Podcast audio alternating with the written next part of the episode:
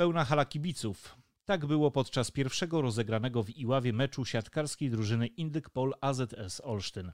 Nazywam się Piotr Berend, to jest Radionet.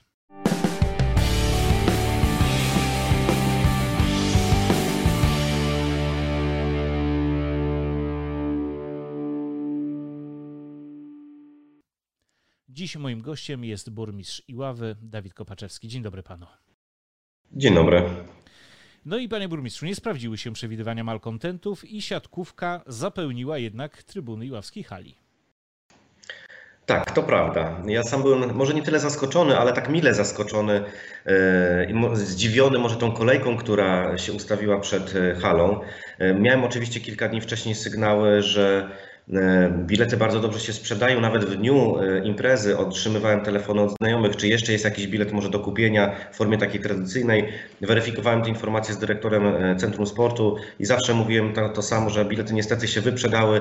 1200 biletów, więc e, pełna hala, pełna e, hala e, kibiców, mieszkańców naszego miasta, także turystów, bo mieliśmy i zwolenników Resowi i mieliśmy też tutaj fan klub z Olsztyna, więc to pokazało tak naprawdę możliwości tego przedsięwzięcia, tak? bo tak to możemy traktować. Oczywiście to jest impreza sportowa, to są rozgrywki, to jest Plus Liga, to jest najwyższa liga siatko, siatkówki w kraju, ale to jest po prostu potężne wydarzenie organizacyjne i, i, i medialne, bo mamy mamy tutaj współpracę z Polsatem i ta, ten mecz i kolejne będą transmitowane właśnie w Polsat e, Sport. I faktycznie nie sprawdziły się te przewidywania, okazało się, że to był strzał w dziesiątkę. E, cieszę się z tych, z tych sprzedanych biletów, bo to jest taka wartość dodana oczywiście tego, bo przecież lepiej mieć pełne trybuny niż puste i tutaj mieliśmy pełne trybuny. Ja zachęcam mieszkańców naszego miasta, e, którzy jeszcze może sceptycznie na to patrzą, zapraszam, przyjdźcie proszę na kolejny mecz, który odbędzie się pod koniec października w niedzielę. Już są bilety w sprzedaży atmosfera jest niesamowita. Wszyscy wiemy pewnie, że każdy sport troszeczkę charakteryzuje się inną taką dynamiką i tutaj w siatkówce ta dynamika tego sportu jest bardzo no, wysoka, prawda? Co chwila coś się dzieje. E, tutaj nie można spać i naprawdę warto być na tych meczach, e, gdzie są kibice, gdzie są fankluby, e, gdzie jest pięknie wszystko zabezpieczone, żeby zobaczyć, jak to wygląda od środka. Naprawdę można ponieść się emocją. I ja tutaj chciałem zasygnalizować, że mówię o tych biletach jako wartość dodaną, ale też dlatego, że jesteśmy w takim porozumieniu z klubem, że 50% zysków z tych biletów trafia do kasy miasta. Czyli jeżeli my e, powiedzmy zakontraktowaliśmy na tę imprezę, na ten cykl imprez 100 tysięcy złotych, to tak naprawdę każdy mecz pomniejsza wartość e, tego naszego wkładu, odzyskujemy te środki. Dodatkowo, o czym należy pamiętać, Szanowni Państwo, ci siatkarze śpią w naszych hotelach. Z tego co wiem, Resowia e, spała w jednym z naszych tutaj hoteli w Iławie, więc to też napędza taką lokalną gospodarkę. Nasi przedsiębiorcy na tym zarabiają. Dodatkowo oczywiście przyjeżdżają e, fani tych zespołów i to się tak zaczyna troszeczkę e, kręcić w takim szerszym zakresie, nie tylko w obrębie hali. Więc wszystkich jeszcze sceptyków zapraszam na halę. Gwarantuję emocje na wysokim poziomie. I jeszcze tylko dodam na sam koniec, e, że część z tych środków, które odzyskujemy z biletów, na których e, na biletach faktycznie zarabiamy, będziemy przekazywać naszym i ławskim organizacjom sportowym w tym rozdaniu 2022, żeby zwiększyć im finansowania, więc oni faktycznie też zyskają na tym e, sporcie, na tej siatkówce, która rozgrywa się w Iławie i będzie się rozgrywała jeszcze przez kolejnych kilka spotkań. Więc jeszcze raz zapraszamy do Iławy na siatkówkę na najwyższym krajowym poziomie. E, zakończył się pierwszy etap remontu dróg osiedlowych na ulicy Dąbrowskiego. Proszę powiedzieć, co wykonano, a przede wszystkim kiedy zaczną się kolejne etapy? E, właśnie, to jest pierwszy etap, e, o którym Pan wspomniał, bardzo ważny, ponieważ rozpoczęliśmy tam kwestie związane z uregulowaniem tej nawierzchni, tak, która jest między blokami. E, to jest może nieduże osiedle, ale kilka tam faktycznie bloków jest usytuowanych, bardzo duża ilość mieszkańców, samochodów i ta nawierzchnia, która tam była na terenach miejskich, pozostawiała wiele do życzenia. Więc my to zdjęliśmy, ułożyliśmy wszystko od nowa, uporządkowaliśmy tereny przyległe, odtworzyliśmy trawniki, więc można w sposób naprawdę bezpieczny, zarówno pod kątem aut, jak i ruchu pieszego, poruszać się po, tym, po tej części osiedla.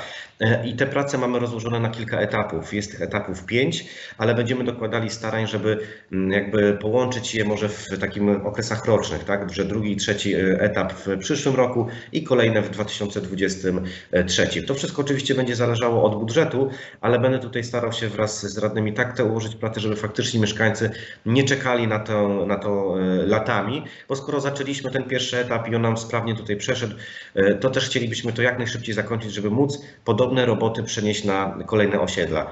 Dlaczego dla nas to jest tak ważne? Ponieważ mieszkańcy oczywiście czekają na te duże inwestycje, prawda, jak ścieżki rowerowe i to się teraz dzieje, bo za chwilę oddamy kolejne, kolejne kilometry ścieżek rowerowych tutaj za Wyspą Młyńską, ale dla mieszkańców bardzo ważne są też inwestycje takie bardzo lokalne, punktowe wręcz bym powiedział, bo przecież oni korzystają, wszyscy korzystamy z tego. Chodnika, który jest przy naszym bloku, z parkingu, który jest przy naszym bloku lub w innym terenie, na innym terenie miasta. I to są takie inwestycje, o których nie powinniśmy zapominać i nie zapominamy, bo w ślad za tym będziemy robić nowy chodnik na ulicy Smolki, nowy chodnik na ulicy Długiej, więc e, reagujemy po prostu na te e, jakby potrzeby mieszkańców, mniejsze potrzeby, ale jak, jakże przyziemne, z których korzystamy e, na co dzień.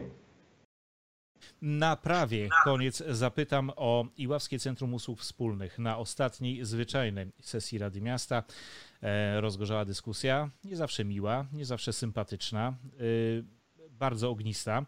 E, proszę powiedzieć, co będzie, jaki będzie dalszy los Iławskiego Centrum Usług Wspólnych? Może zacznijmy od tego, co to jest, czym, czym to centrum ma być?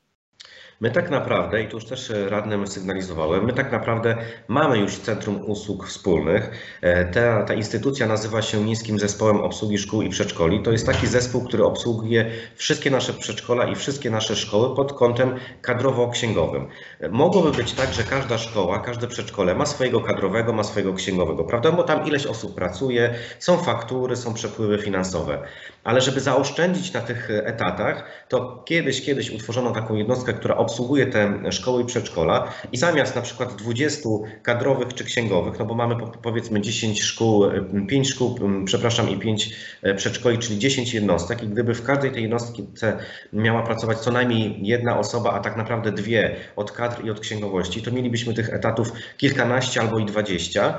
Tutaj w tym momencie mamy jednostkę, która przy 13 etatach obsługuje kadrowo, księgo, kadrowo i księgowo wszystkie te jednostki, czyli mamy tak naprawdę mniejsze zaangażowanie etatowe. To tak naprawdę oznacza mniejszą biurokrację i mniejsze wydatki na etaty.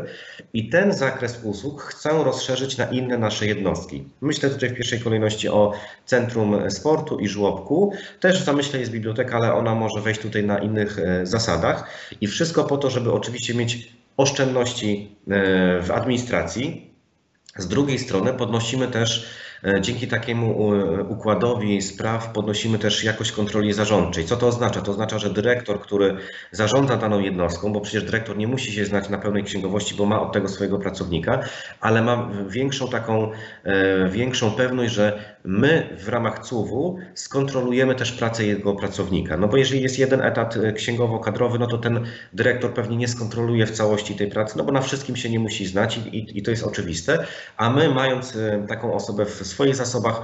Mamy też zastępcę e, głównego księgowego, mamy księgowego, prawda, który też będzie nadzorował pracę tych pracowników. Więc chodzi o to, żeby z jednej strony zaoszczędzić jeden etat na pewno i tutaj mamy oszczędności w ciągu roku około 70 tysięcy złotych. Ja uważam, że to już jest kwota, o którą warto, warto powalczyć, a z drugiej strony podnosimy jakość kontroli zarządczej. Po prostu my będziemy pewni, ja głównie i pani skarbnik, że praca jednostek, tych kadrowo-księgowych, poprzez sprawdzalność naszego głównego księgowego w CUW-ie jest na wysokim poziomie, że nie dojdzie do na przykład opłacania e, składek ZUS-owskich po terminie albo znacząco przed terminem, że wynagrodzenia będą szły e, terminowo, prawda, że kasy, które funkcjonują będą, będą też sprawdzane pod kątem legalności wypłat i tak dalej, i tak dalej. Chodzi o to, żeby nie dochodziło do naruszeń prawa, do których mogłoby e, dochodzić przy jednoosobowej, jednoosobowej obsłudze, a doświadczenia naszego samorządu pokazują, że czasem się tak zdarzało i chcemy te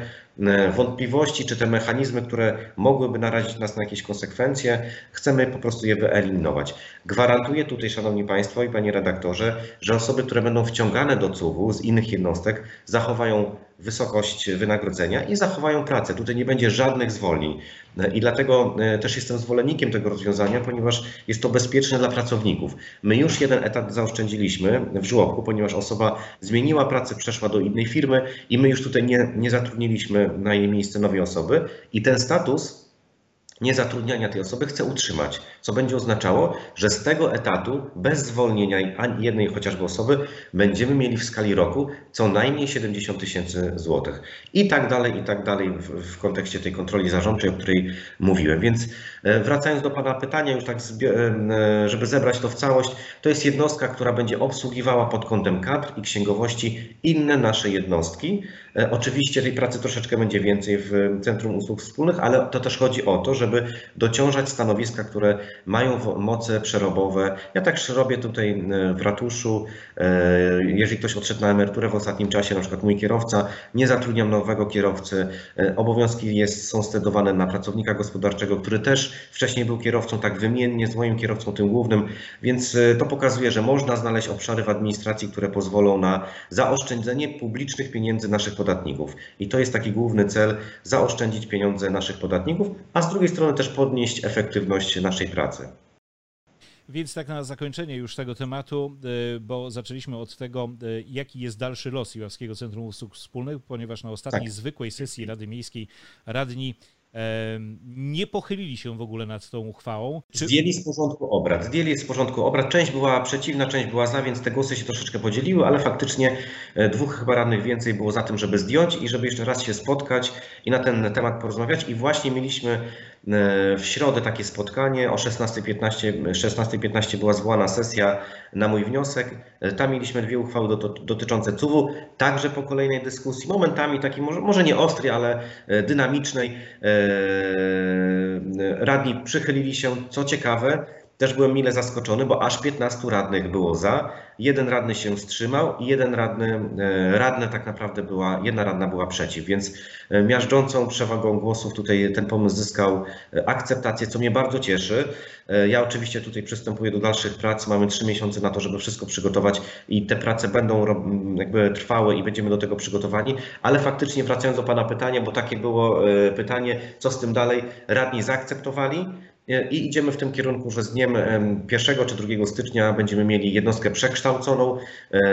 Miejski Zespół Obsługi Szkół i, Przedszkoli przekształci się w Iławski CUF e, i wciągniemy do obsługi Centrum Sportu i żłobek, dając tym samym bezpieczeństwo dyrektorom w zakresie e, obsługi finansowo-księgowej. No i tak zupełnie na zakończenie. W mieście pojawiły się znowu jesienne dekoracje. E, tak, e, dlatego to praktykujemy, żeby pokazać też mieszkańcom, ale też turystom, którzy też pewnie e, pojawiają się już w mniejszej ilości, ale także w okresie jesiennym, że my też dbamy o ten wizerunek miasta nie tylko w okresie letnim, prawda?